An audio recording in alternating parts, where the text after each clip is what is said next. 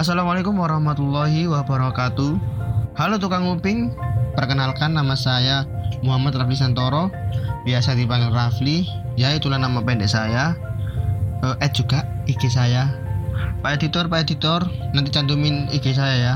Ed Isnantoro Rafli Dibalik namanya. Jadi nama saya sebenarnya Rafli Santoro Tapi di IG saya balik Ed Isnantoro Rafli.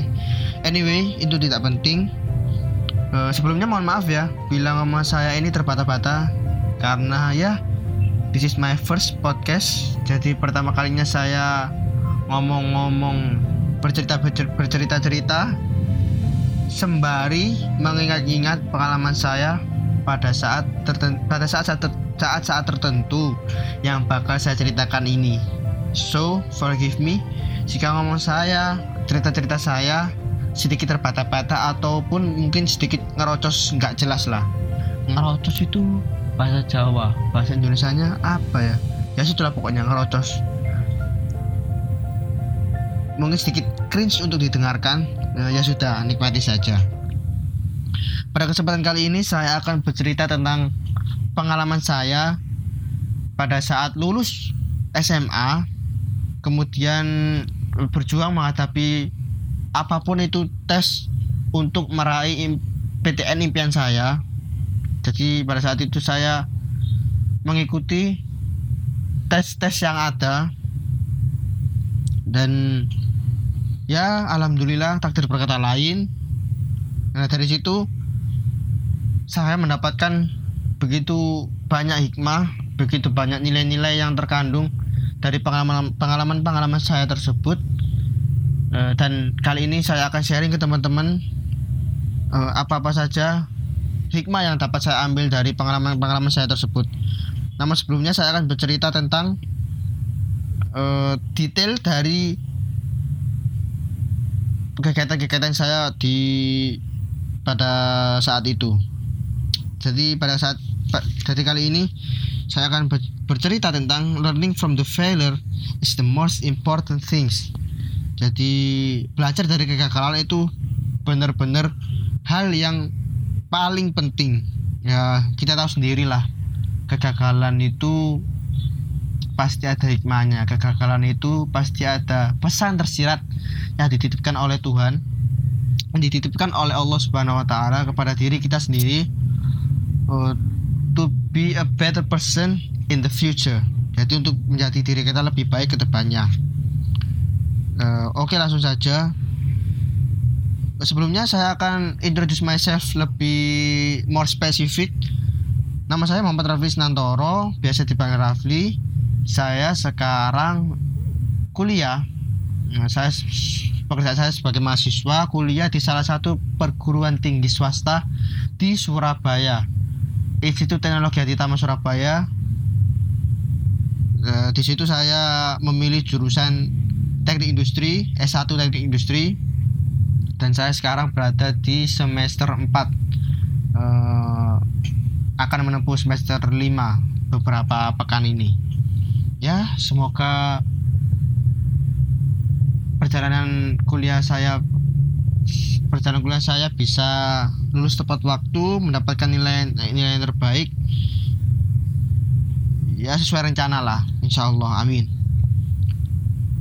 Nah, jadi uh, awal awal cerita saya mulai dari kelas 12. Kelas 12 itu lagi hektik-hektiknya ujian-ujian uh, entah itu ujian praktek, USBN, UNAS, USEK, apa pun itu ujiannya, UAS. Uh, itu lagi hektik-hektiknya lagi pekan-pekan ujian lah. Jadi pekan ini ujian apa besoknya lagi ujian apa besoknya lagi ujian apa. Itu benar-benar menguras tenaga dan pikiran. Nah eh, nah nah pada saat eh, sebelum sebelum unas itu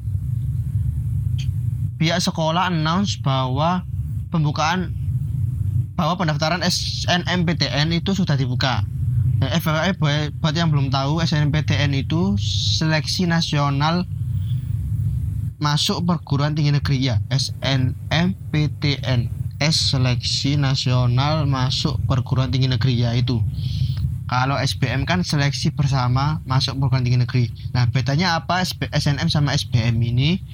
Kalau SNM ini penilaiannya itu berdasarkan berdasarkan nilai rapot selama selama semester 1 sampai semester 5 selama semester 1 sampai semester 5 ya karena semester 6 seharusnya kan sampai semester 6 eh, kelas 12 semester 2 itu kan semester 6 nah seharusnya sampai semester 6 tapi saya sedikit lupa. Entah sampai 5 atau sampai 6 gitu. Oh sampai sampai 5 eh, ya sampai 5 nah da dari 1 sampai 5 itu entah bagaimana dari pihak universitasnya nanti itu akan disaring beberapa or beberapa mas calon mahasiswa beberapa siswa yang akan menjadi calon mahasiswa di PTN-PTN eh, tertentu. Entah itu bagaimana penilaiannya tapi yang jadi pertimbangannya yang jadi pertimbangan utama itu nilai rapot nah di situ eh, sebelum saya sebelum sekolah announce bahwa pembukaan SNMPTN itu telah dibuka, pembukaan pendaftaran SNMPTN itu telah dibuka. Nah, di situ saya sudah merekap nilai-nilai selama semester 1 sampai semester 5. Uh, saya rekap tuh, saya tulisi bahasa Inggris berapa, matematika berapa, matematika minat berapa, bahasa Inggris minat, kebetulan kelas saya nggak ada lintas minat dari IPS jadi lintas minatnya saya pada saat itu bahasa Inggris sama bahasa Inggris minat peminatan sama matematika peminatan. Nah uh, itu saya rekap benar-benar saya rekap dari semester 1 sampai semester 5 dan hasilnya alhamdulillah ada peningkatan tapi untuk di semester 5 untuk di semester untuk di semester 5 sendiri itu saya ada penurunan ya karena disebabkan beberapa faktor lah. Jadi pada saat ini sebelumnya disclaimer on dulu saya bukan bermaksud untuk keras kepala eh, besar kepala maksud saya besar kepala bukan keras, keras kepala eh, besar besar kepala sombong angkuh atau apa pun tapi uh, inilah yang terjadi. Jadi pada saat uh, semester 1 saya mendapatkan nilai rata-rata. Jadi saya rata-rata semua. Rata-rata itu nilai saya 83. Uh, kemudian 8 8 ya 83. Kemudian semester 2 84. Uh, semester 4 eh semester 3 itu 85 semester 5 semester 4 itu 86 nah di semester 5 ini justru jeblok di semester di uh, range nilai 84 85 jadi mulai dari semester 1 itu 83 84 83 84 85 86 uh, kemudian turun lagi ke 85 eh 84 ya 84 nah isunya pada saat itu SNMPTN siswa yang diterima melalui jalur SNMPTN itu e, merupakan siswa yang grafik nilainya dari semester 1 itu naik terus. Kalaupun ada perbedaan e, fluktuatif nilai maksudnya turun naik turunnya nilai itu nggak terlalu signifikan lah nggak terlalu signifikan jadi uh, at least stabil Nah, di situ saya wanti-wanti banget uh, pada saat kelas pada saat semester 5 ini karena jeblok dari 86 sampai jeblok ke 84. Jeblok ke 84. Nah, uh, di situ saya mulai was-was uh, mulai bingung gimana gimana gimana nya uh, nah terus pada saat pendaftaran SNMPTN kan semu semua semua jadi sistemnya SNMPTN itu begini. Semua murid kelas 12 pada saat itu itu memasukkan nilai. Nah dari nilai-nilai tersebut itu sama sekolah bakal disaring bakal di ya disaring uh, 50% 50% ke atas nilai-nilai terbaik. Jadi kan 50% otomatis ada rata-rata atas dan rata-rata bawah. Nah 50% atas ini uh, yang rata-rata atas ini nilainya bisa mendaftarkan ke universitas yang diinginkan. Nah alhamdulillah pada saat itu saya terpilih sebagai 50% mas siswa tersebut yang bisa mendaftarkan diri di SNMPTN nah kemudian pada saat pemilihan jurusan saya bingung mau pilih jurusan apa. Sebetulnya eh, yang saya inginkan jurusannya itu seperti di sosum seperti akuntansi. Akuntansi sih yang lebih utama. Akuntansi kemudian hmm, ya itu sih. Sisanya di saintek kayak statistik teknik industri teknik kimia. Nah itu. Karena saya basically suka hitung-hitungan hmm, suka yang utek-utek rumus utek-utek rumus.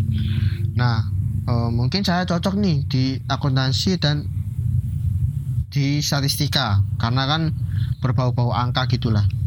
Nah karena ini SNMPTN dan punya kesempatan untuk mengambil mengambil jurusan jurusannya anak IPS kan akuntansi kan jurusannya IPS jurusan sosial sosum nah akhirnya saya ambil tuh hmm, akuntansi akuntansi sama statistik. Nah masalahnya itu ada di PTN-nya PTN-nya jadi saya milih akuntansi di PTN mana nih? Untuk pilihan satu sama dua. Kemudian saya pilih statistik di PTN mana nih? Pilihan satu sama dua. Nah terus kan seharusnya kan seharusnya kan tingkat tingkat kesulitan bukan tingkat kesulitan tingkat daya saing di di pada saat mendaftarkan dari tiga pilihan yang pilihan yang didaftarkan itu harusnya turun dari dari, pilihan satu ke pilihan dua itu turun dari pilihan dua ke pilihan tiga itu turun. Jadi semisal pun saya tidak diterima di pilihan satu uh, nah nama saya masih bisa di, dipertimbangkan tuh di pilihan kedua. Nah masalahnya jurusan saya minati which is itu akuntansi dan statistika itu anggapannya seimbang daya saingnya seimbang. Tingkat kesulitan untuk masuk ke sana itu seimbang. Jadi jadi nah problematikanya di situ. Jadi saya harus decide saya harus memutuskan apakah di pilihan pertama ini saya pilih akuntansi atau statistika. Nah eh, kebetulan pada saat itu saya les di salah satu bimbel. Eh, ya saya nggak akan sebut namanya dua huruf depannya K belakangnya O tahu sendiri lah apa itu ya.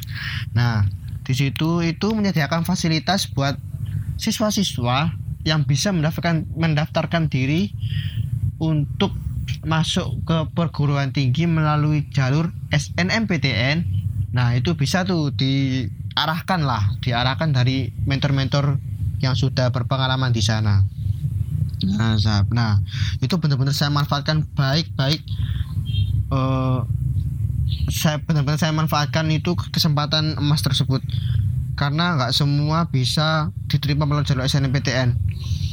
FYI, jadi dari kelas sebelah dari kelas 10 saya itu berambisi banget untuk bisa diterima melalui jalur SNMPTN. Karena apa? Karena saya tidak ingin belajar lagi untuk SBMPTN karena pada saat itu saya e, memikirkan betapa sulitnya SBM itu, betapa susahnya mengerjakan SBMPTN. Jadi kalau bisa diterima di SNMPTN ya mengapa tidak? Ya why not gitu. Jadi mulai kelas 10 tuh saya bener-bener bener-bener saya tingkatkan nilai saya untuk bisa untuk peluang diterima di PTN melalui jalur SNMPTN itu bisa lebih besar. Nah, nah karena alhamdulillahnya bisa mendaftar melalui jalur SNMPTN nah pada saat itu saya konsultasi ke tempat les saya. Nah saya ngajak orang tua diskusi diskusi diskusi. Nah akhirnya sempat bingung pilih-pilih apa-apa apa-apa aja. Dan akhirnya saya memutuskan tiga pilihan jurusan yang pertama akuntansi UNER. Yang kedua akuntansi UPN yang ketiga teknik lingkungan UPN nah e, karena karena ini SNMPTN jadi mumpung mumpung ini kesempatan emas saya buat es buat diterima melalui jalur SNMPTN nah saya ambil saya ambil aja uh, akuntansi karena nanti kalau kalaupun saya SBM ngambil akuntansi saya harus belajar sosum dulu. Nah nah akhirnya saya ambil akuntansi di pilihan pertama sama pilihan kedua. Akuntansi UNER akuntansi UPN dan yang ketiga teknik lingkungan UPN ya agak-agak sulit-sulit gimana gitu ya kalau lihat jurusannya. Tapi saya optimis bisa diterima. Nah kemudian UN kemudian habis UN itu kalau nggak salah 10 hari setelah UN pengumuman SNMPTN dan ya pengumuman bertulisan merah saya tidak diterima melalui SNMPTN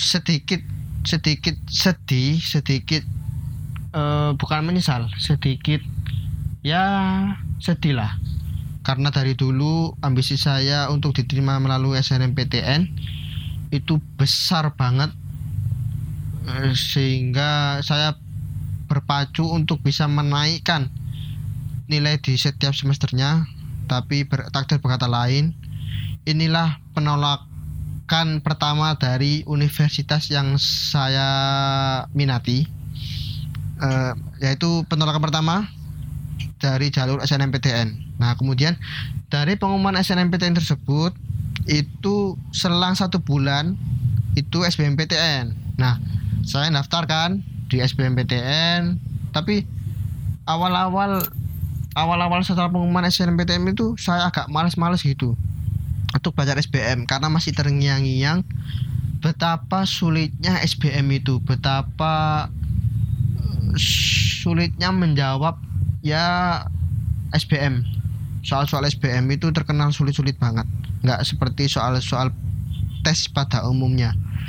Nah di situ mungkin karena saya termindset seperti itu, akhirnya belajar saya tidak menggebu-gebu uh, tidak menggebu-gebu banget karena pada dasarnya sudah males. Tapi tetap belajar tetap belajar tetap mempelajari eh, SBMPTN tetap mempelajari soal-soal SBMPTN eh, nah kemudian pendaftaran SBMPTN saya mendaftarkan tiga prodi di dua universitas Nah, pada saat itu disediakan tiga prodi untuk pilihan kepada calon mahasiswa. Nah, pada saat SBMPTN itu saya baru memilih statistika tuh. Statistika ITS, pilihan pertama, dari industri UPN, pilihan kedua, dari lingkungan UPN, pilihan ketiga. Kenapa saya kenapa nggak statistika statistika? Statistika kan ada di ITS sama di UNER.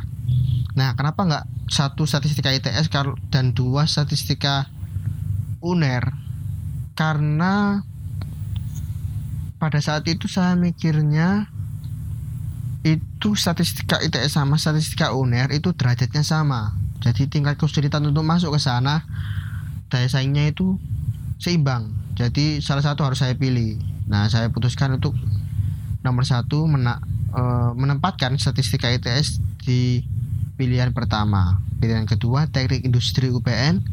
Pilihan ketiga teknik lingkungan UPN. Nah saya pilih tesnya itu saintek. Nah, kan ada dua ya pilihannya saintek sama sosum. Saintek untuk saintek itu untuk uh, siswa-siswa untuk siswa-siswa yang mau masuk ke jurusan IPA which is itu teknik, statistika, kemudian uh, perguruan maksudnya pendidikan guru. Nah itu masuk ke saintek. Kalau nggak salah ya perguru pendidikan guru itu masuk ke saintek nah kalau untuk eh, sosum kan ada dua saintek sama sosum. Nah untuk yang sosum itu untuk yang jurusan-jurusan sosial seperti akuntansi ilkom hukum kemudian pendidikan bahasa bahasa Inggris. Bahasa Inggris saya nggak tahu kalau pendidikannya tapi bahasa Inggris itu masuk ke sosum. Kalau nggak salah ya pokoknya yang sosial sosial itu yang rananya anak-anak IPS nah itu di sosum. Kenapa saya pilih saintek karena eh, prinsip saya pada saat itu karena tiga, tiga tahun saya menempuh pendidikan di SMA itu di jurusan IPA ya kalau saya pilih sosum sia-sia dong saya saya pilih uh, sosum. Sia-sia tiga tahun saya belajar uh, IPA matematika. Itu kemudian untuk menentukan untuk menentukan saya diterima saya masuk perguruan tinggi aja saya harus beralih untuk belajar sosum. Nah biar tidak mem, biar tidak memperpanjang waktu untuk fokus nah akhirnya saya fokuskan untuk memilih saintek. Hmm, dengan dengan pilihan prodi-prodi yang saya sebutkan tadi. Satu statistika ITS dua teknik industri UPN tiga teknik lingkungan UPN uh, ya teman-teman teman-teman yang sudah yang mungkin sudah mengalami tes SBMPTN pasti tahu lah range range nya pilihan saya ini gimana. Nah pada saat itu saya SBMPTN saya tes kemudian menunggu hasilnya sebulan. Kalau nggak salah sebulan sebulan setelah tes itu saya baru tahu hasilnya. Nah sembari itu saya juga menyiapkan menyiapkan tes lain. Saya juga ikut ikatan dinas stan. Karena dari kenapa saya pilih stan? Karena dari beberapa ikatan dinas itu yang saya minati memang stan. Dan ada hubungannya dengan minat saya yaitu di akuntansi. Nah, di stan. Nah saya saya tes tuh di stan. Uh, saya pelajari tesnya apa aja. Nah, saya benar-benar belajar. Saya bertekad untuk bisa lolos dan diterima sebagai mahasiswa di STAN yang kuliahnya di Jakarta yang yang bakal jadi anak rantau. Nah eh, Tangerang maksud saya bukan di Jakarta Bintaro itu kalau nggak salah di Tangerang. Jakarta Selatan atau Jakarta mana gitu. Nah itu. Nah di STAN saya eh, disediakan tiga pilihan juga. Nah saya pilih pajak D3 pajak D1 pajak sama D3 akuntansi. Karena pada saat itu pemikiran saya eh, setelah berunding dengan orang tua orang orang-orang atau siswa-siswa yang diterima melalui stand ini emang benar-benar nilai mereka-mereka yang menempati nilai-nilai terbaik. Jadi jadi dari satu Indonesia itu bakalan di ranking. Nah nah akan diambil sesuai dengan sesuai dengan kuota yang ditetap, yang ditetapkan oleh Estan itu sendiri. Jadi saya pikir wah memang benar-benar orang-orang yang memiliki nilai tinggi yang bisa masuk di stan ini. Nah maka dari itu saya pilihnya jurusan-jurusan yang tertinggi dengan dengan anggapan bahwa saya bisa memperoleh nilai yang tinggi pada saat tes tersebut. Nah, kemudian pada saat saya tes, uh, anyway, tes di STAN itu ada tiga jenis tes.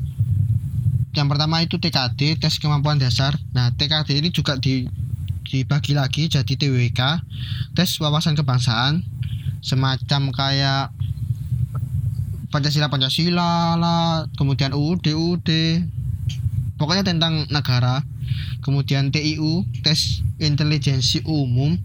Nah ini semi-semi TPA gitu. Terus TKP tes ke, ke pri, karakteristik pribadi. Tes ya kalau nggak salah itu tes karakteristik pribadi. Nah tes karakteristik pribadi ini seperti kayak kita seolah-olah ditempatkan sebagai uh, karyawan baru di suatu perusahaan. Jadi contoh soalnya itu begini. Aneh kata saya diminta untuk melakukan tugas ini maka saya akan nah itu ada uh, ada pilihan-pilihan jawabannya. Setiap pilihan jawaban itu ada skornya tersendiri. Uh, tinggal kita memilih aja mana yang skornya tertinggi yang sesuai dengan kriteria para peserta. Maksudnya itu kalau yang sesuai dengan kasus yang ada gitu Nah, nah kemudian ada TPA eh, tiga ya TKD yang dibagi jadi tiga tadi. Nah, TKD yang pertama, kemudian yang kedua itu TPA dan yang kedua itu tes bahasa Inggris TBI. Nah, penentuan diterima penentuan lolos atau enggaknya untuk di peringkat secara nasional itu malah untuk itu dilihat dari TPA dan TBI tapi tidak menutup kemungkinan di TKD ini juga para peserta harus lolos ambang batas untuk bisa lanjut ke untuk bisa lanjut ke tes TPA TBI. Jadi penilaiannya stand itu begini teman-teman. Tes pertama yang diteskan itu TKD. Nah, setiap setiap tes baik itu TKD, TPA, TBI eh, TKD yang dibagi menjadi tiga itu tadi nah itu setiap ronde setiap sesi istilahnya itu ada nilai ambang batasnya tersendiri-sendiri nah tugas kita untuk me mencapai nilai yang lebih tinggi dari nilai ambang batas tersebut agar bisa lolos ke tahap tahap rankingan secara nasional. Nah, karena Nah, pada saat nanti ranking nasional itu di ranking menurut TPA dan TPI. Nah, jadi di TKD itu saya lolos ambang batas satu persatu. Lolos tuh. Alhamdulillah. Jadi pada saat itu tesnya itu serentak ya. Jadi TKD begitu begitu TKD selesai langsung muncul nilainya, kemudian langsung lanjut TPA muncul nilai, terus kemudian TBI muncul nilai, eh, dengan alokasi waktu yang masing dengan alokasi waktunya masing-masing. Jadi serentak langsung hari itu juga. Dan tahu nilainya pada saat itu juga. Nah pada saat saya tes TKD itu saya lolos ambang batas. Eh, seneng dong. Lolos setiap setiap eh, sesi itu lolos ambang batas nah kemudian di TPA sama TBI ini saya harus ekstra mikir ekstra fight untuk bisa mencapai nilai tertinggi yang yang bisa saya capai. Pada saat itu saya memperoleh nilai TPA itu 75. Kalau nggak salah ambang batas pada saat itu 67 uh, eh, which is itu saya lolos dan lanjut ke TBI. TBI itu saya dapat nilai 30. Ambang batasnya itu 20 kalau nggak salah pada saat itu oh 15 atau berapa gitu. Nah which is itu saya lolos juga TBI jadi TPA TBI saya lolos tapi dengan nilai yang kecil. Yang RSA tidak jauh dari nilai nilai ambang batasnya. Nah pada saat ya kemudian saya benar-benar berdoa supaya bisa uh, masuk ke diterima di stand ini. Pengumuman SBMPTN pada saat itu itu bareng atau bersamaan sama saya testan jadi ketika saya testan katakanlah pada saat itu 4 Juni ya tanggalnya. Nah eh, nah pada saat 4 Juni juga itu pengumuman SBMPTN pada waktu itu saya tes itu sesi ketiga malam. Sesi terakhir pada saat itu setelah sholat asar. Nah pengumuman SBMPTN ini jam jam jam jam 5 jam 6 gitu. Jadi saya nggak sempat membuka uh, nilai pengumuman SBMPTN saya. Tapi tapi saya harus berjuang untuk uh, melakukan tes stand yang pada saat itu saya laku, pada saat itu saya kerjakan. Nah, karena tes stand itu saya lolos ambang batas semua dan tinggal menunggu pranknya secara nasional untuk menentukan apakah saya diterima di istana atau enggak. Nah, pada saat pulang saya melihat pengumuman SBMPTN itu penolakan kedua kalinya uh, huruf merah tulisan merah maksud saya tulisan merah yang saya dinyatakan gagal lolos di SP, SBMPTN pada saat itu saya tidak terlalu sedih karena saya justru mengharapkan tes yang di stand ini itu bisa bisa diterima. Nah, maksudnya saya bisa diterima di stand karena eh, karena saya sudah lolos ambang batas itu tadi sehingga ada peluang untuk saya diterima di stand It, itulah kenapa saya tidak begitu sedih pada saat pengumuman SBMPTN saya dinyatakan tidak lo, tidak lolos tidak diterima.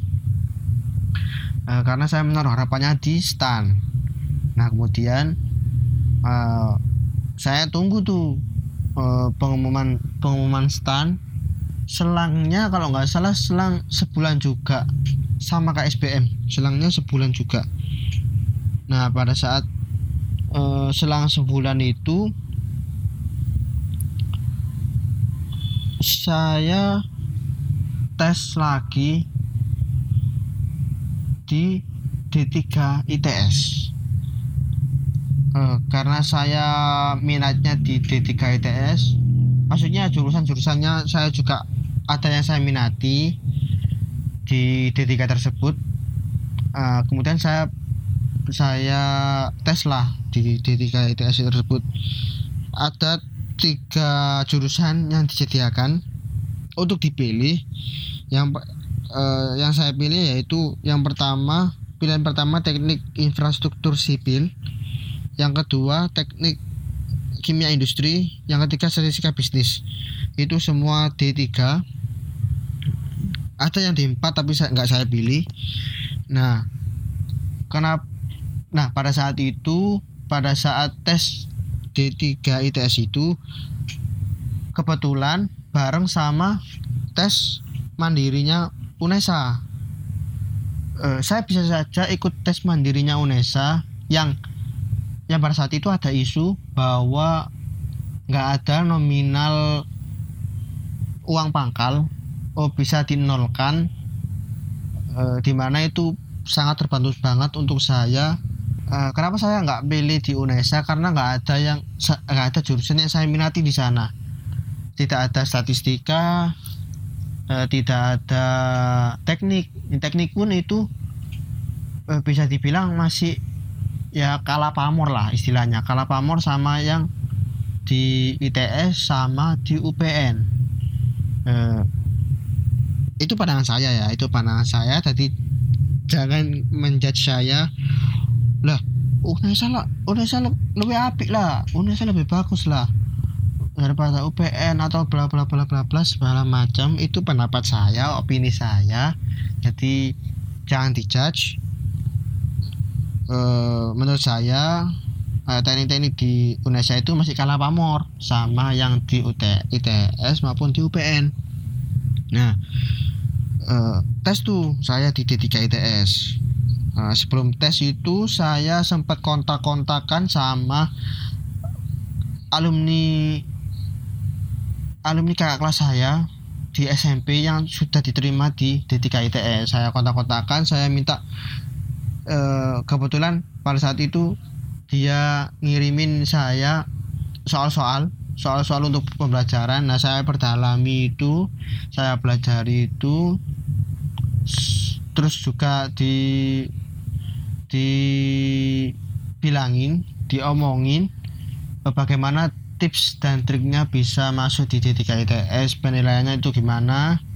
Nah jadi dibilangin tuh kamu kamu itu nek jawab gini gini gini gini gini gini. Jangan jangan asal jawab atau apa pun lah itu. Nah pada saat itu saya terapkan pada saat tes uh, tes kemudian se uh, selesai tes ya sudah saya berarti kan saya menunggu dua dua hasil dari dua tes saya yaitu tes STAN yang masih waiting list kemudian tes dari D3 ITS yang baru saja saya selesaikan. Nah pada saat pengumuman pengumuman itu pengumuman STAN dulu. Pengumuman STAN itu saya cek cek cek cek cek cek ternyata nama saya nggak ada. Uh, jadi secara tidak langsung saya dinyatakan bahwa saya tidak lolos. Jadi saya mengukur mimpi saya untuk kuliah di STAN pada saat itu. Tapi karena ada tapi karena ada backingan di D3 ITS nah jadi saya tunggu tuh. D3 ITS ini benar-benar e, keterima apa enggak? Kalau enggak ya salah satunya jalan swasta. Kenapa saya nggak milih mandiri UPN ataupun mandiri UNER?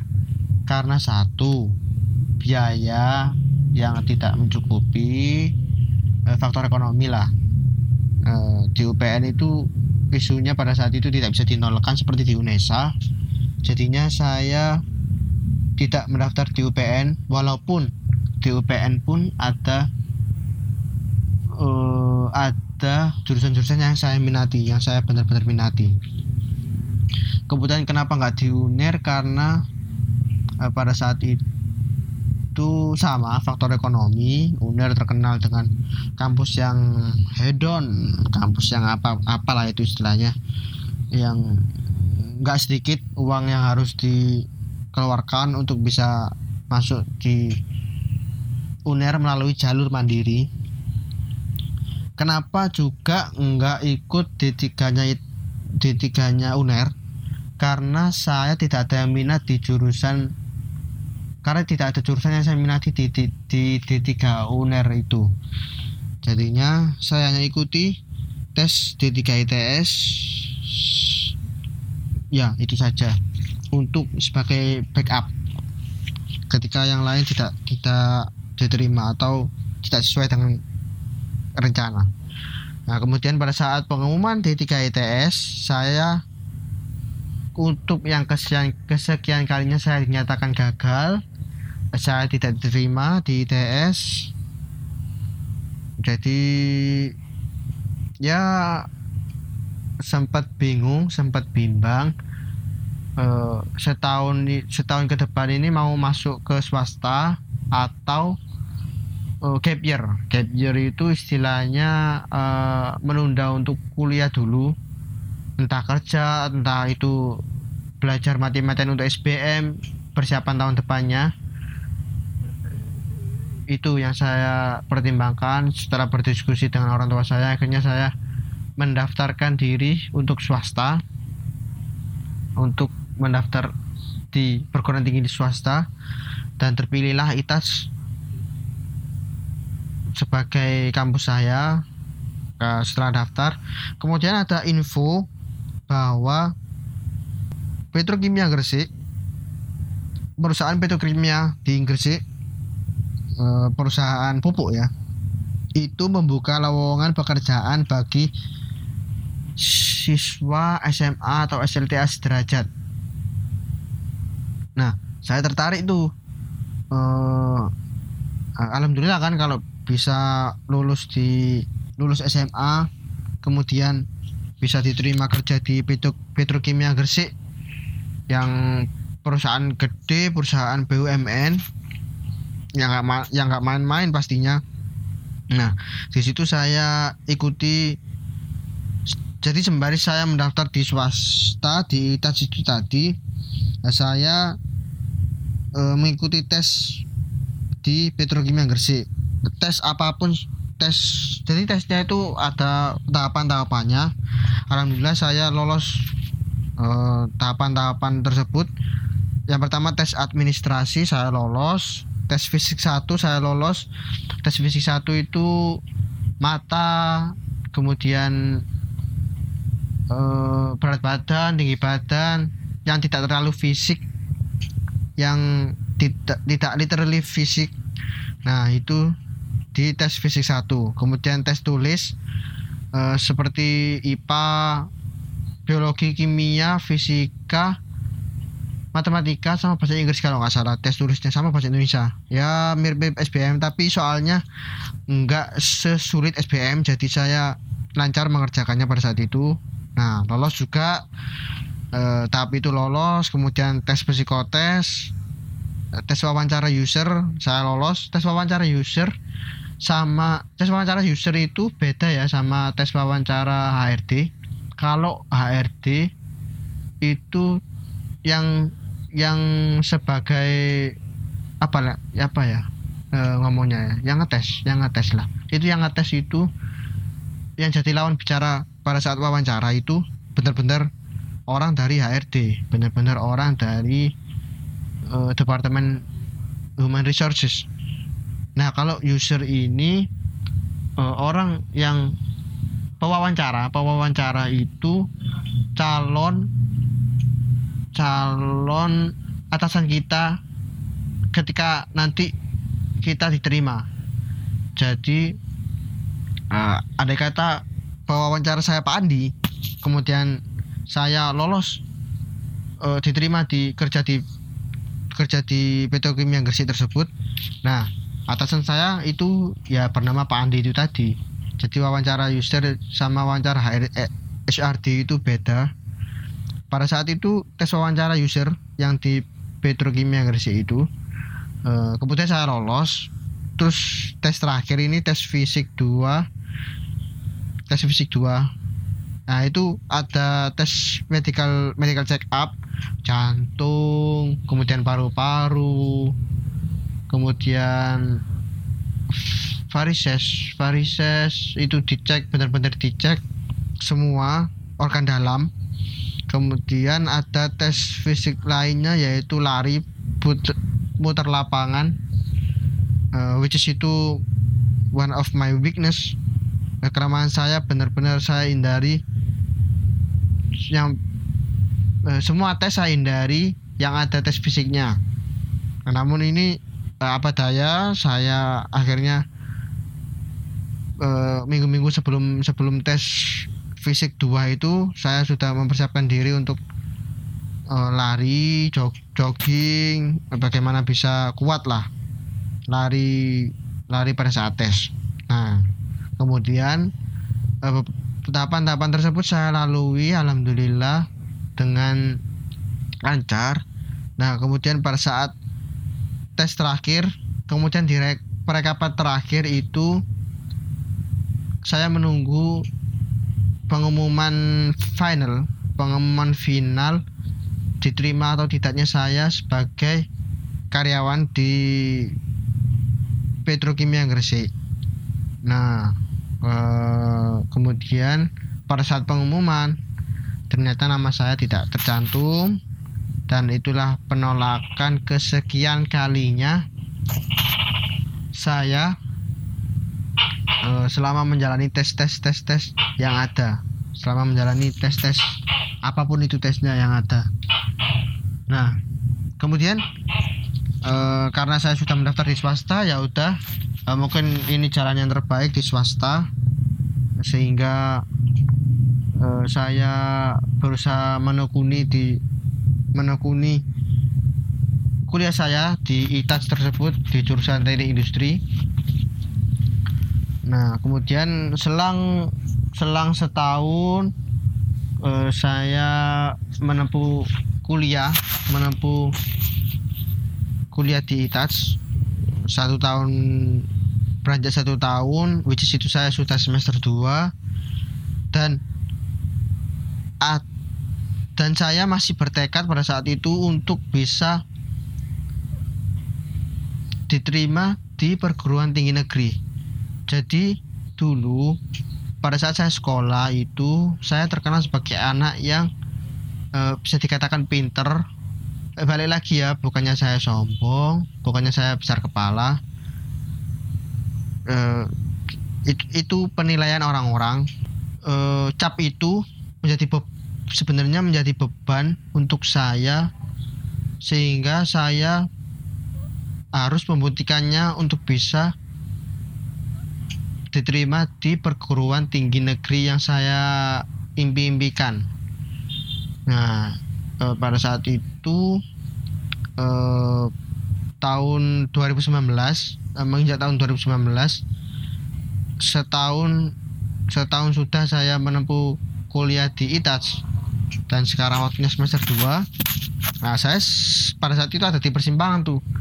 Mau melanjut mau fokus ke kuliah saya di ITAS di teknik industri atau ingin mencoba lagi tes-tes yang ada yang ada untuk bisa uh, meraih impian saya diterima di perguruan tinggi negeri. Nah, kemudian berdasar uh, berdasarkan pertimbangan uh, saya mikir-mikir-mikir-mikir kemudian diskusi dengan orang tua akhirnya saya memutuskan untuk mencoba lagi tes-tes yang tes-tes masuk perguruan tinggi negeri apa pun itu tesnya saya co saya coba saya coba kembali jadi 2019 itu pada saat persimpangan saya harus memilih mau melanjut fokus pada fokus pada kuliah saya atau mencoba lagi. Dan akhirnya saya decide untuk mencoba lagi eh, tes-tes untuk masuk perguruan tinggi negeri. Karena saya yakin eh, kasarannya tempat saya bukan di situ saya yakin tempat saya itu ada di perguruan tinggi negeri pada saat itu fokus saya terbelah dan akhirnya saya memutuskan untuk menjadikan tes-tes seperti SBMPTN, kemudian tes STAN yang akan saya lalui, yang akan saya pilih, yang akan saya uh, hadapi itu menjadi prioritas utama. Jadi fokus bagaimana saya bisa diterima di perguruan tinggi negeri. Nah, uh, di situ saya sedikit mengabaikan uh, perkuliahan saya di ITAS, jadi sedikit kendor. Uh, ini true story banget. Pada saat pada saat di semester 2 itu saya banyak banyak TA ya ini nggak baik. Benar-benar nggak baik. Jangan jangan ditiru. Banyak banget TA uh, banyak yang nggak tahu TA itu titip absen uh, kata teman-teman. Jadi uh, absen padahal orangnya nggak ada di situ. Itu uh, naif banget gak, gak boleh ya. Gak boleh gak boleh ditiru uh, jadi banyak TA karena uh, saya TA pun ada alasan kuat di baliknya. Saya pergi ke perpustakaan provinsi. E, itu perpustakaan provinsi itu sejalan sama e, sama kampus saya di Itaj jadi deket lah istilahnya jadi saya kalau e, solop-solop mm, TA itu selalu ke perpustakaan provinsi itu pasti ke situ untuk mempelajari soal-soal SBM dan soal-soal STAN. Akhirnya saya menggebu-gebu. Nah, tahun 2019 ini menjadi tahun yang benar-benar struggle menurut saya. Tahun-tahunnya struggle-nya saya. Saya benar-benar menggebu, eh, benar-benar ambis banget untuk bisa diterima di PTN ataupun STAN. Eh, karena karena banyak bolos dan bahkan pada saat itu pada saat saya kuis di di perkuliahan di touch kuis mata kuliah apa apa gitu kalau uh, saya lupa mata kuliah matematika industri kalau nggak salah. Nah di situ semua muridnya itu remedi. Uh, disuruh nulis nulis disuruh uh, disuruh eh, remedinya itu disuruh menjawab lagi soal-soal yang dibersihkan pada saat kuis itu dengan benar. Eh, dengan benar lah. Nah itu saya sendiri yang tidak yang saya sendiri yang tidak melakukan eh, remedi eh, karena pada saat itu mindset saya fokus saya itu di tes-tes yang akan saya hadapi. Tes SBMPTN dan tes STAN jadi saya nggak nggak sedikit menggubris menggubris uh, pemil menggu, menggubris. Jadi saya sedikit tidak peduli pada pencapaian saya di semester 2 itu. Karena saya fokusnya di tes-tes yang akan saya hadapi. Saya fokus banget saya benar-benar belajar memperbaiki masa lalu. Hmm, uh, saya benar-benar kepingin diterima di PTN ataupun di STAN. Ya, mumpung ini kesempatan uh, kesempatan lagi untuk saya. Nah sehingga saya benar-benar fokus mempersiapkan diri untuk tes SBMPTN dan tes STAN yang akan saya hadapi pada saat itu. Nah kemudian? Nah kemudian saya tes SBMPTN pada saat hari H. Uh, saya tes uh, pada saat itu sistemnya jadi tes dulu nilai keluar baru bisa milih ke universitas mana yang akan yang akan dipilih. Nah jadi pada saat itu saya mendapatkan nilai 575 ya not bad but not good juga. Uh, itu tapi rata-rata atas sedikit. Uh, berada di rata-rata atas. Kalau nggak salah 575 kalau nggak salah nggak sampai 600 kok nilai saya. Uh, 575 nah itu uh, pada saat pemilihan pemilihan jurusan pun itu saya benar-benar benar-benar benar-benar mikir mau masuk jurusan apa yang sekiranya pemin yang sekiranya saya bisa masuk di dalamnya. Nah, kemudian saya putuskan untuk nah, minat saya masih sama di statistik, eh, kemudian dari industri, teknik lingkungan, ya seputar itu itu aja. Nah, kemudian akhirnya saya putuskan bahwa saya memilih pada saat itu disediakan dua prodi, eh, dua pilihan, dua prodi bisa dari dua univ yang berbeda atau satu univ yang sama? Bisa. Saya memutuskan untuk pilihan pertama saya pilih teknik industri UPN yang kedua teknik lingkungan UPN uh, eh, saya berharap dengan nilai saya 575 itu saya bisa masuk di salah satunya. Uh, syukur-syukur bisa di teknik industri UPN uh, eh, kalau enggak ya bersyukur juga bisa teknik lingkungan UPN nah uh, nah kemudian uh, tes tes saya juga ikut tes tan uh, tes tan pada saat itu uh, sama penilaiannya. Cuman ada isu bahwa tes TKP pada saat itu tes karakteristik pribadi yang saya ceritakan tadi seperti seperti uh, kita ditempatkan seperti karyawan. Nah, itu isunya pada saat itu itu sulit. Uh, tes TKP sulit, tes tes karakteristik karakteristik sulit. Nah, pada saat itu saya nggak aware pada saat itu. Eh, saya belajar aja untuk uh, secara keseluruhan, uh, generally ke entah itu TWK, TIU, TKP, bahasa Inggris, TPA itu benar-benar saya pelajari satu persatu.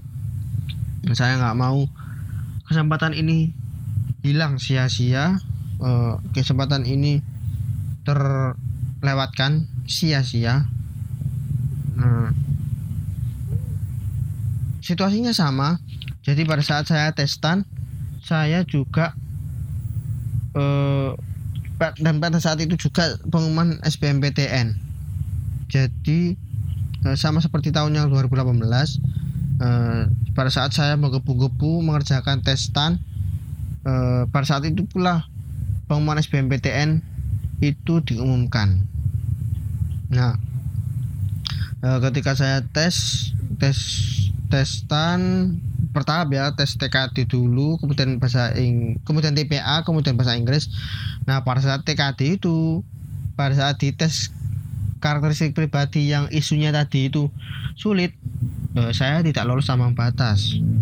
Uh, uh, which is itu tidak uh, menutup menutup besar peluang saya untuk diterima di PKN STAN uh, meskipun meskipun perankingan tetap berdasarkan bahasa Inggris dan TPA nilai total dari keduanya tapi untuk bisa melalui untuk bisa berada di perankingan itu semua tes yang ada eh, tes tulis yang ada pada saat itu TWK, TUU, TKP, bahasa Inggris TPA itu harus lolos ambang batas. Nah, sedangkan saya pada saat TKP itu saya tidak lolos ambang batas tipis saja dari nilai ambang batas eh, selisih 5 poin kalau nggak salah. Nah, nah dari situ akhirnya saya legowo saya harus menerima kenyataan bahwa oke okay, hmm, mungkin stand ini bukan jalan saya uh, saya tidak menyesali apa yang saya telah perbuat. Maksud saya uh, belajar belajar belajar. Itu saya nggak menyesal sama sekali. Menggebu-gebu untuk bisa diterima di stand sehingga pada saat pada saat saya dinyatakan secara tidak langsung dinyatakan tidak lolos uh, saya legowo. Saya harus menerima kenyataan with deal with situation ya udah mungkin stand ini bukan jalan saya. Mungkin saya nggak mungkin stand bukan yang terbaik untuk saya. Mungkin uh, stand bukan yang terbaik pilihan pilihan Tuhan pilihan Allah untuk saya. Uh, nah pada saat itu saya lupakan benar-benar saya pendam uh, impian saya untuk bisa diterima di stand Nah, pada saat pulang melihat pengumuman SBMPTN, saya pada saat melihat itu oh, lagi-lagi, lagi-lagi saya terkejut. Uh, saya nggak nggak habis pikir untuk kesekian kalinya saya ditolak uh, tulisan merah yang ada saya ditolak. Eh, saya dinyatakan gagal. Saya dinyatakan tidak lolos. Uh, uh, di situ saya uh, nangis. Uh, nangis nangis lah pokoknya. Nangis sedih. Uh, berpikiran kenapa saya bisa nggak nggak lolos semua tes tes yang pernah saya lakukan gitu. Uh, nah pada saat itu orang tua menenangkan diri saya. Uh, ada satu tes lagi yang saya juga berminat untuk untuk uh, tes di sana. Untuk masuk ke sana yaitu tes D3 ITS sama seperti tahun lalu di tahun 2018 saya juga tes D3 ITS nah uh, kemudian saya mendaftarkan diri untuk mengikuti tes D3 ITS uh, saya ingin membuktikan kepada kedua orang tua saya bahwa saya dengan kemampuan saya secara kecerdasan dengan kecerdasan saya yang saya miliki saya bisa diterima di perguruan tinggi negeri. Uh, inilah salah ini salah satu ketika ITS ini jadi salah satu jalan terakhir saya untuk bisa diterima di perguruan tinggi negeri. Nah, kemudian uniknya saya merasa bahwa peluang saya diterima di D3 ITS ini besar. Karena apa? Satu, D3 ITS ini penilaiannya nggak pakai tes, pakai nilai SBM. Nah, jadi saya sudah meng mengeliminasi orang-orang yang SBM-nya memilih sosum meskipun itu dari jurusan IPA. Uh, eh, nah, orang-orang yang milih sosum uh, pasti nggak bakal uh, pasti nggak bakal, bakal, bakal ya pasti nggak bakalan bisa mendaftarkan diri di D3 ITS karena yang dimau di D3 ITS itu uh, nilai SBM Saintek. Nah, itu pertama yang saya eliminasi. Kemudian orang-orang yang dari awal pilih fokus di D3 ITS ada salah satu teman saya yang yang tidak yang pada saat tahun kedua tahun 2019 ini eh, sama seperti saya ingin mengikuti tes-tes yang ada tapi tidak ingin mengikuti tes SBMPTN jadi dia keinginannya besar masuk ITS cuman dia hanya ingin mengikuti tes d 3 nya saja. Nah ketika kebijakan eh, ketika kebijakan diterima di D3 ITS penilaian diterimanya di D3 ITS ini keluar.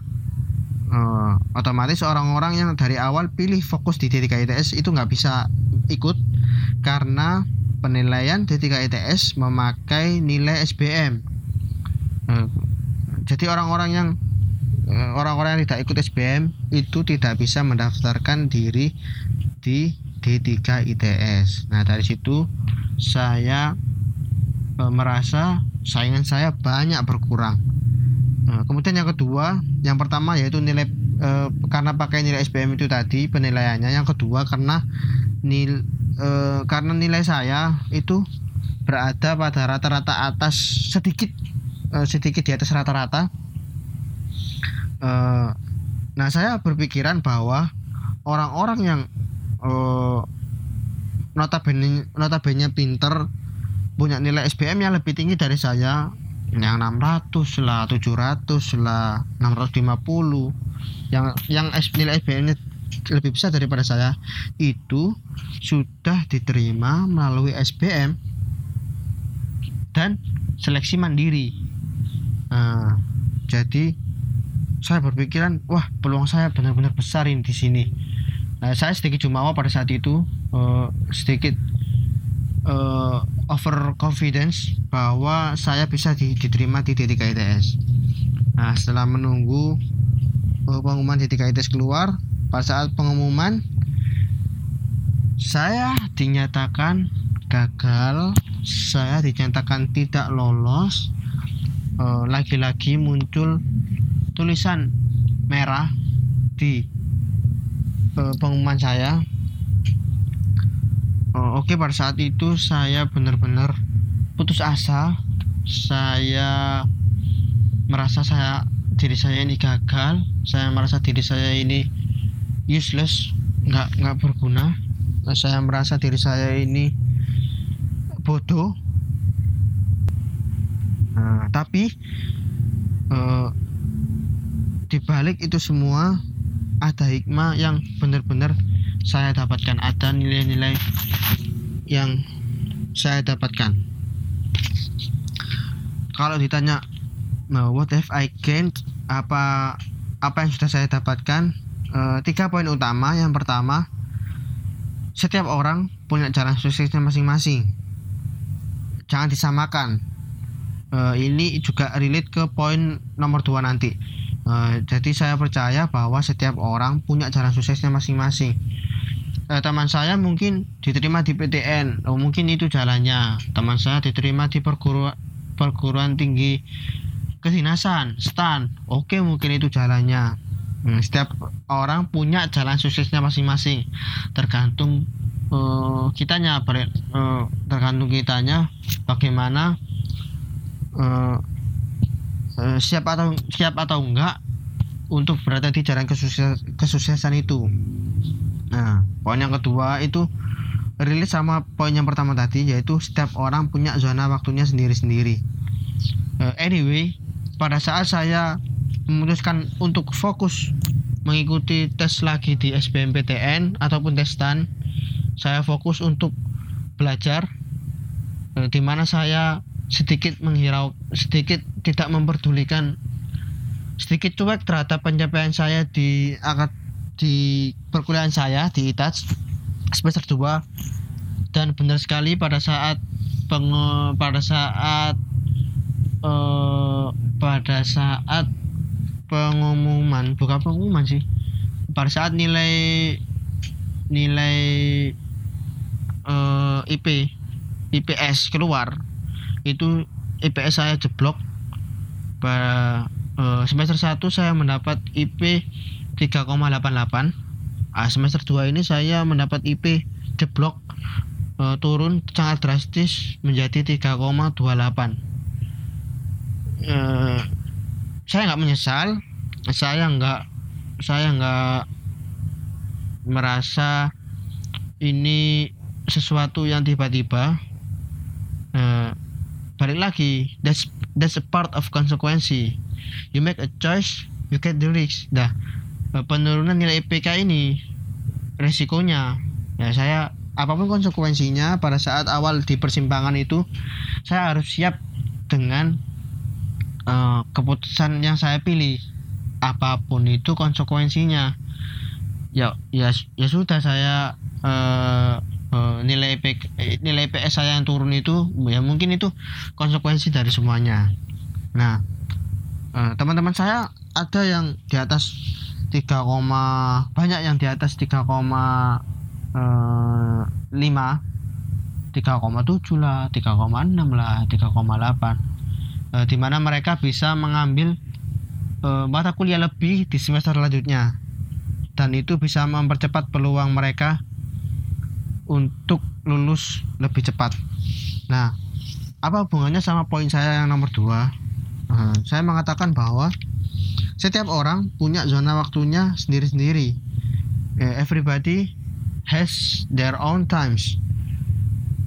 Uh, uh, maksud saya, hmm, pada saat pencapaian IPS saya di bawah 3,28, di bawah 3,5, di mana itu saya tidak bisa mengambil mata kuliah tambahan jam mata kuliah tambahan di untuk semester selanjutnya uh, which is itu sedikit menghambat lulus saya lebih cepat. Uh, nah, saya berpikirannya bahwa perbedaan saya perbedaan saya dengan teman-teman saya yang bisa mengambil yang bisa mengambil mata kuliah lebih di semester selanjutnya itu yaitu mungkin sebuah konsep waktu. Uh, saya punya zona waktunya sendiri-sendiri mereka juga punya zona waktunya sendiri-sendiri. Oke mungkin mereka lulus lebih cepat daripada saya. Ya udah itu zona waktu mereka. Lulus lebih cepat belum tentu oh, bisa diterima kerja lebih cepat juga. Nah uh, ya ya sudah itu saya terima. Uh, saya saya bersyukur saya uh, setelah tes tes yang lalu lalu saya bersyukur uh, saya nggak menyesali apa saja perbuatan yang saya buat perbuat sebelumnya namun Nah, saya hanya memikirkan uh, bagaimana saya bisa sukses di ke depannya apa pun itu jalannya.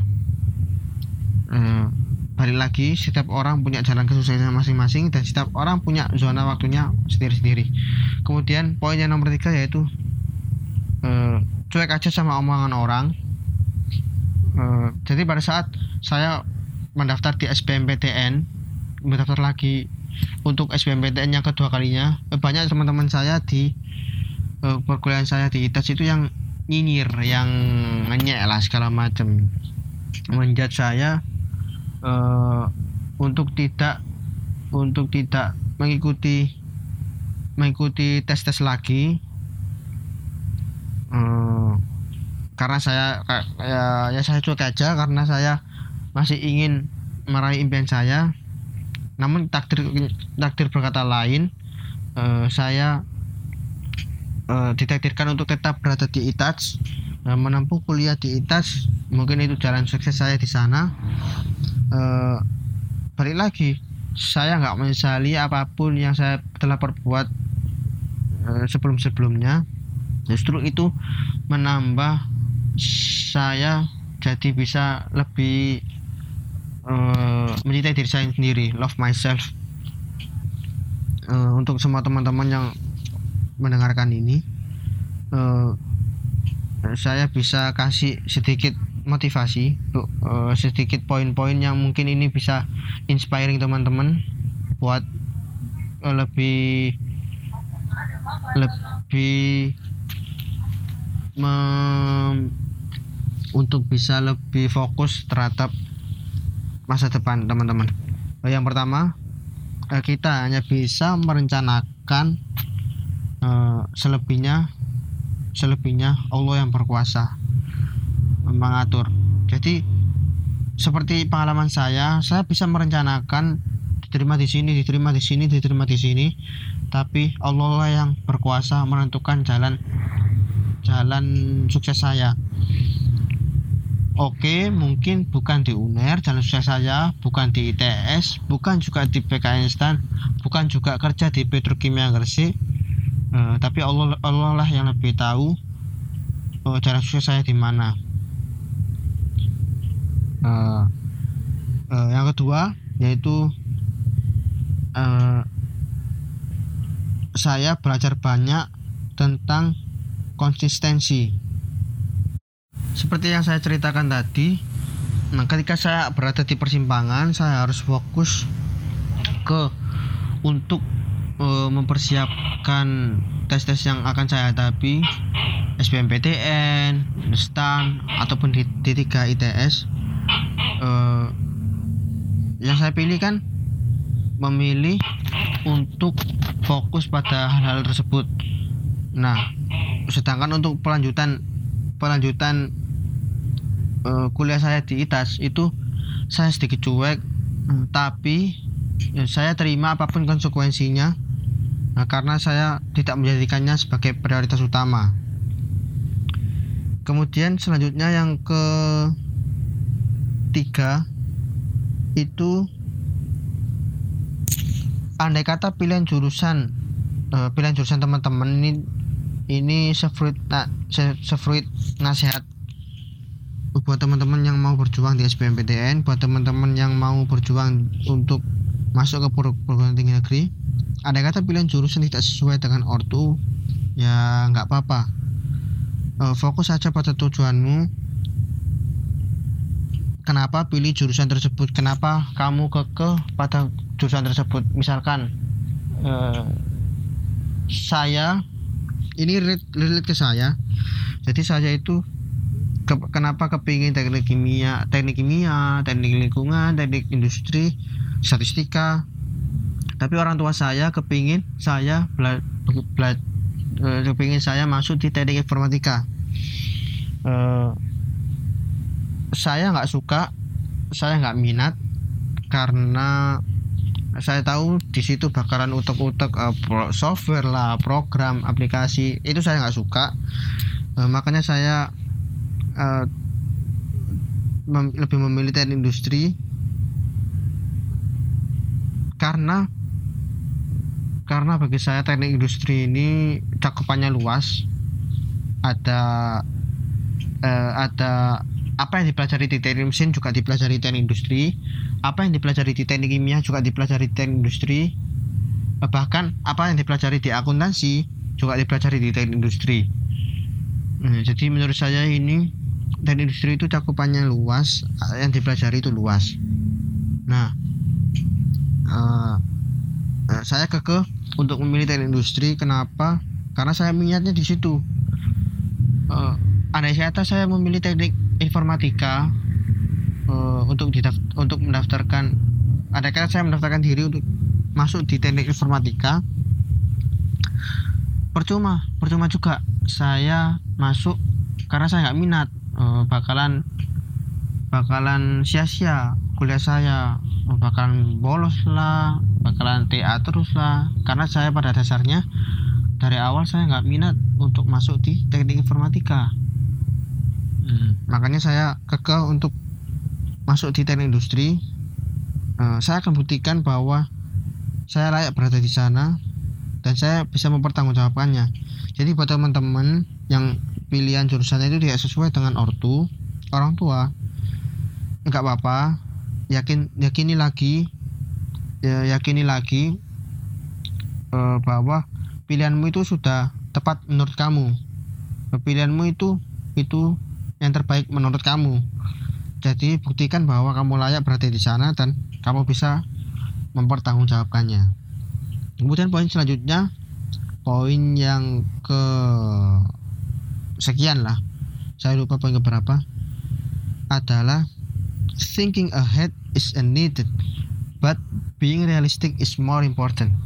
Jadi uh, berpikir ke depan itu memang dibutuhkan. Berpikir jauh ke depan itu memang dibutuhkan. Tapi uh, menjadi realistis itu lebih diutamakan lebih penting. It's okay kamu punya pemikiran yang visioner. Oke okay, saya harus uh, misalnya SPM ya. Saya harus diterima di ITS saya saya bisa diterima di UGM saya bisa diterima di UI uh, eh, apa pun itulah saya bisa diterima di UNER. Tapi uh, harus diukur dulu uh, harus diukur juga kemampuan teman-teman untuk bisa mencapainya. Kalau kemampuan teman-teman dikira benar-benar mampu secara secara menilai uh, SBMPTN uh, let's say selama tryout SBMPTN itu nilai teman-teman bagus sekali uh, di atas rata-rata dari semuanya.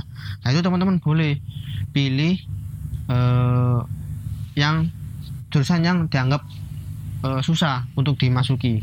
Seperti teknik mesin teknik industri uh, akuntansi manajemen dan sebagainya.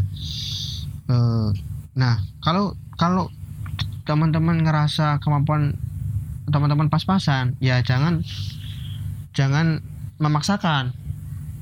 Bermimpi tinggi itu boleh tapi bermimpi realistis itu lebih diutamakan. Jadi daripada daripada menutup peluang untuk bisa diterima di jalur yang mungkin yang terbaik buat teman-teman.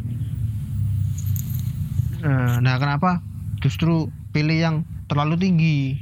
Misalkan misalkan pada saat tryout itu uh, nilainya pas-pasan terus. Tapi pada saat SBM pilihnya uh, yang tinggi-tinggi. Teknik mesin teknik mesinnya ITB teknik sipil ITS nah itu kan berat. Nah itu bisa dipertimbangkan lagi bisa dipilih jurusan-jurusan yang bisa cocok di kemampuan teman-teman semua. Nah, kemudian uh, yang poin yang selanjutnya yaitu if you wanna be fight don't do it half as uh, jadi ketika kamu benar-benar menentukan oke okay, saya akan berjuang oke okay, saya akan uh, berjuang mati-matian di sini uh, jangan melakukan jangan melakukannya setengah-setengah. Do just do. Uh, lakukan uh, kalau bisa menggebu-gebu ya gebu-gebu saja sekalian. Jadi jangan jangan setengah-setengah. Mimpi itu harus dikejar bukan ditunggu. Jadi kalaupun mau fight kalaupun mau benar-benar berjuang ya benar-benar berjuang sekalian. Jangan setengah-setengah. Apa pun itu apa pun itu pilihannya kemudian yang terakhir poin yang terakhir yaitu positif thinking aja apa pun yang terjadi uh, ambil sisi positifnya uh, berpikir bahwa andai kata saya di sini uh, mungkin saya tidak akan seperti ini. Andai kata saya di sini mungkin saya tidak akan seperti ini. Uh, ini benar-benar jadi pengalaman saya. Jadi pada saat SBMPTN itu di yang kedua kalinya ya yang kedua kalinya saya memilih teknik industri UPN dan teknik industri kimia. Eh teknik teknik lingkungan. Maaf. Pilihan pertama teknik industri UPN yang kedua teknik lingkungan UPN nah kenapa saya pilih seperti itu? Karena pada saat itu yang ada di pikiran saya adalah karena pada saat itu yang ada di pikiran saya adalah memilih prodi-prodi yang sepi peminat pada saat tahun lalu. Nah, nah uh, pada saat itu teknik teknik lingkungan sama teknik industri UPN itu sepi banget peminatnya. Nah, kemudian nah, saya putuskan untuk mendaftarkan di situ dan ternyata tidak lolos. Hmm, kalau saya ambil sisi positifnya, uh, bahwa apa pun yang terjadi itu sudah kehendak Allah. Mungkin saya bukan yang terbaik di sana mungkin jalan saya bukan di sana. Uh, saya berpikir bahwa andai kata saya berpikir sedikit out of the box bahwa peminat eh, bahwa jurusan-jurusan yang sepi tahun lalu itu bakalan jadi banyak peminatnya. Karena eh, teman-teman bukan teman-teman mas eh, orang-orang yang juga ikut SBM akan berpikir seperti itu akan berpikir bahwa oh tahun ini sepi peminatnya. Ya udah saya saya ambil. Sehingga jurusan tersebut jadi eh, jadi nggak sepi peminat jadi eh, membludak peminatnya. Dan itu jadi nambah pesaingnya. Nah nah itulah eh, salah satu sisi positif yang saya dapatkan. Eh, mungkin saya tidak out of the box. Bukannya saya menyesali tapi saya justru bersyukur. Mungkin bukan di sana jalan saya mungkin bukan di sana jalan sukses saya. Kemudian pada saat testan eh, kan ada sesi-sesinya tuh. Pengerjaan TKT, TPA dan TPI Nah, pada saat masuk ruangan nah sebelum saya masuk ruangan itu saya eh, ini mungkin rada jijik-jijik ya. Tapi ya emang ini kenyataannya. Jadi pada saat sebelum masuk diperbolehkan masuk ke ruangan saya sempat eh, izin untuk buang air kecil. Nah eh, karena saya orangnya itu eh, suka nervous. Nah saya kalau nervous pasti yang saya rasakan adalah kebelet pipis. Nah itu itu pertama kali pertama yang saya rasakan pada saat saya nervous. Nah eh, pada saat eh, sebelum masuk ke ruangan saya sudah eh, izin untuk eh, buang air kecil. Eh, sudahlah tidak eh, saya harap sudah tidak ada kendala pada saat pengerjaan nanti. Eh, khususnya di hal-hal yang berhubungan dengan buang air kecil ke toilet lah. Nah justru pada saat pada saat pengerjaan TKD di sesi pertama saja di TWK itu saya saya sudah merasakan eh, pengen ke, ke toilet. Hmm, pengen buang air kecil pengen ke toilet. Itu saya benar-benar nahan karena pada saat tes itu tidak ada satupun peserta yang diperbolehkan untuk keluar dari ruangan. Eh, mau nggak mau saya nahan. Dan akhirnya saya mengerjakan dengan tidak fokus dengan eh, semerawut lah. Am- am- amburadul pikiran saya kacau ke mana-mana. Eh, sehingga ya itu tadi saya tidak fokus. Sehingga ada satu tes yang saya tidak lolos ambang batasnya. Eh, saya ambil positifnya mungkin oh itu mungkin cara Allah eh, mungkin itu cara Tuhan untuk menjauh untuk menunjukkan bahwa eh, sebenarnya jalan jalan hidup saya jalan sukses saya itu bukan di sana. Eh, bukan di stan. Eh, sama seperti yang di SBM oh mungkin karena saya tidak berpikir out of the box eh, mungkin itu cara Allah untuk menunjukkan bahwa hal-hal itu bukan yang terbaik untuk saya bukan jalan yang terbaik untuk saya bukan jalan sukses saya di sana. Nah, saya benar-benar positive thinking. Jadi apa pun yang terjadi sama teman-teman ya, ambil sisi positifnya Eh, pasti ada pasti pasti ada sesuatu suatu alasan eh, big reason bagaimana eh, mengapa Al- mengapa Allah mengapa Tuhan itu menjadikan seperti menjadikannya seperti itu. Eh, eh, itu itu yang saya rasakan selama ini Eh, mungkin itu saja sharing-sharing saya tentang pengalaman saya tentang struggle-struggle saya tentang apa yang saya dapatkan setelah dua tahun eh, berjuang menghadapi tes-tes yang ada berjuang menghadapi tes-tes yang saya pilih untuk saya hadapi. Dan eh, dan saat ini saya lanjut lagi eh, fokus pada kuliah saya di teknik industri touch. Eh, mungkin ini jalan yang terbaik untuk saya. Mungkin ini mungkin jalan sukses saya ini berawal dari sini. Dan alhamdulillah pada saat semester 3 kemarin eh, karena di semester 2 I- IPS saya sempat turun eh, kemudian saya berhasil meningkatkannya lagi menjadi 3,80 di semester ketiga jadi semester semester 1 3,88 semester 2 3,28 dan semester 3 saya alhamdulillah saya bisa meningkatkan lagi di 3,80 nah, semoga saya seterusnya bisa uh, mempertahankan atau lebih meningkatkan lagi pencapaian saya pencapaian IPS saya tersebut.